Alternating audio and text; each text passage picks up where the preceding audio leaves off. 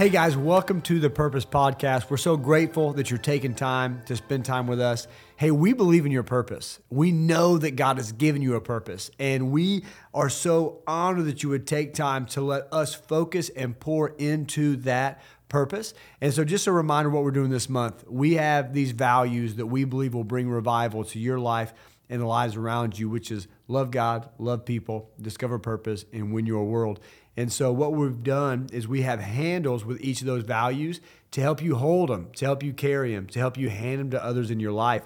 And so, we're walking through some of those. And so, we're going to talk about one specific one uh, this week, but let's start with a story and then we'll get into it. We have a great story to share. So, Zac and I um, had, we chose together, and by we, um, Zac says, Hey, I think it'd be a great idea if we buy this HUD house that was full of urine. HUD means government repossessed. full of holes, full of urine. We buy this house. Why house. do you always talk about the urine? Because it was literally so much ammonia, they said, Hey, maybe they cooked meth in here. That's how much ammonia was in the Like house. Breaking Bad. They're like, you can't be in here. You're pregnant. Yeah, it wasn't great. So um, we have this baby. We're in this house that we're in the process of flipping. It is crazy. We had made this decision together to live on Zac's income so that I could, um, really, we could do ministry together on our on our own schedule. For me to be able to partner with him, but also disciple our children. And it was a little insane. We had these crazy electric bills. It was the coldest winter, it got down to seven degrees. And we didn't have good garage doors yet, so they were still like these broken up Oh, wooden yeah. ones. And a basement, the door into the basement was a bedroom door. so it's seven degrees outside. All the pipes in our basement um, explode. It was awesome. We have these um, crazy electric bills, and we are planning for Fusion, which is this. Um, at the time, we were student. Zac was a student pastor at one of our campuses, and it's a big deal. So we have no money and we have some money in savings account. Zac is in the middle of preaching and I'm trying to pay our bills and I accidentally paid off our credit card. So all of our savings are gone and I'd already cut the credit card up so we have no access to any money. We had already paid ahead of time to stay one night in a cabin together. We have this um you were going to surprise me with I that. was didn't surprising you with the cabin And you didn't have money for to groceries. for groceries. We didn't have money for groceries. I was gonna have to call my mom and ask her for money for groceries and gas because we had no, literally no money in our bank account. I had access to nothing, and I am sobbing, crying. I'll never forget Leah Hines. I told Leah Hines she was there with me, and she was like just uh, my emotional support in the middle of this event. And I tell Zac, "Hey, this is what's happening." So I have to wait till the event's over. I tell Zac when we get home, "Here's the situation I've got us in." and we check the mail and in the mail is this card from a woman at one of our campuses a single mom and she sent us this um, card a beautiful card that just said the lord had told her to give to marriages like the one she wanted to have and she blessed us with um, several hundred dollars. This check was inside for several hundred dollars. And I will never forget this moment. I was sitting at the top of the stairs um, of our house that now did not smell like pee anymore because we were Slowly living there. but surely, we got that pee out. And I'm crying because the generosity of this woman, she had no idea the situation that we were in. She could not have known that we would literally have no access to any money. And it was this incredible blessing. God used her to provide for us, to, ro- to show us that when we don't have access to anything, God still has access to things. And her generosity literally changed um, our life that That's right. Yeah, it, it- well, it was a huge faith builder. Oh, for gosh, us. yeah. And so the value that we want to talk about is the value is that we love God. That's our value for this week. But the handle that we want to grab a hold of is that God is generous and so are we. And so here, here's what I just want to tell you. And I, I, we have a scripture that Alex, Alex have Rachel read. She, she has better inflection. She says I read monotone. Again, different podcast. We can argue about that. But can I just speak this over you? A lot of us, we have our disposition or perspective on ourself based on our experiences or based on what your parents were like. If you're a Christ follower, can I just tell you, your dad, your Abba is God. And so Abba is Hebrew for dad. But when you look at in Psalm 139, he's the one that made you. He's the one that formed you. He's the one that knew you and had a plan for you before you were ever conceived. He knew you, He loved you, He planned for you. And so, this is why this is so important. God is generous, and so are we. This is the family that you're involved in. This this is who you are. And so, hey, do we have stuff that we have to overcome that we got from our families or from our experiences?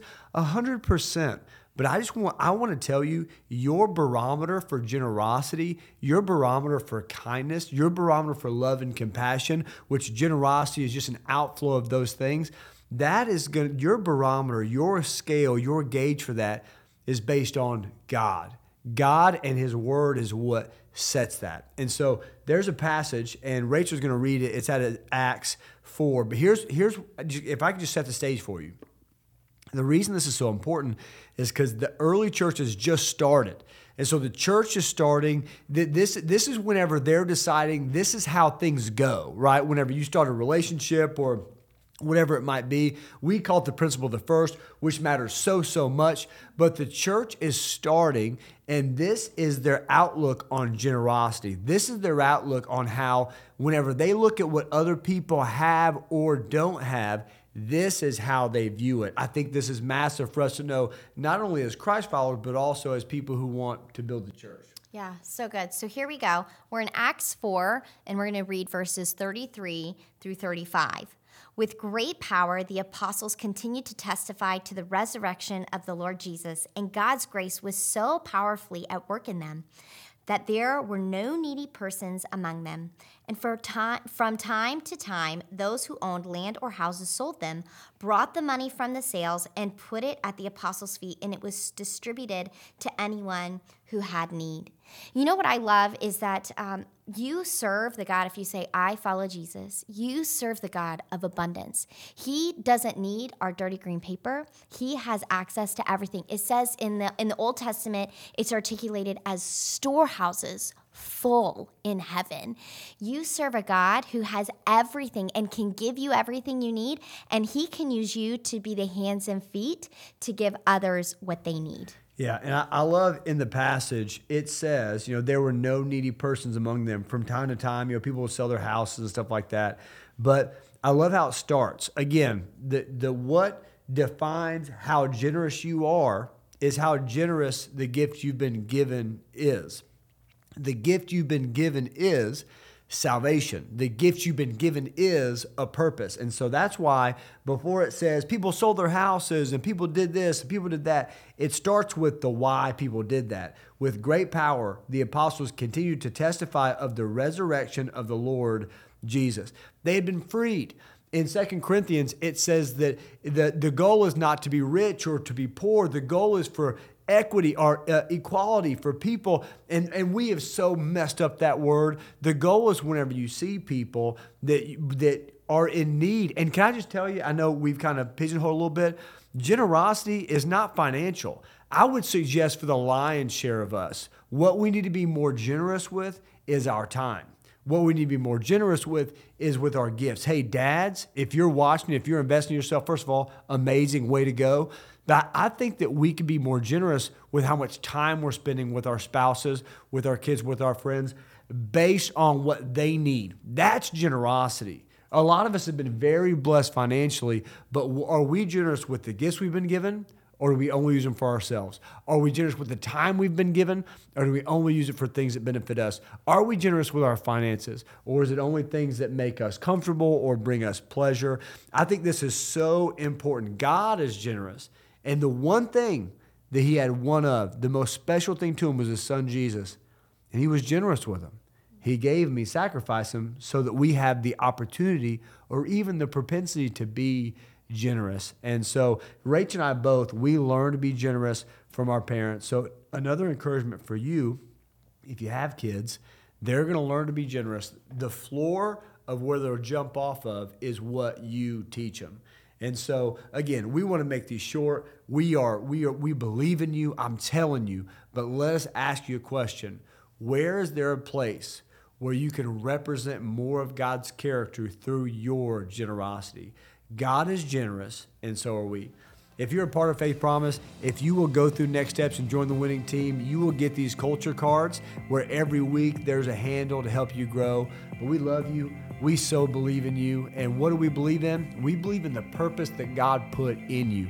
It's biblical. We believe it. And so it's an honor for us to serve you. We'll see you next week.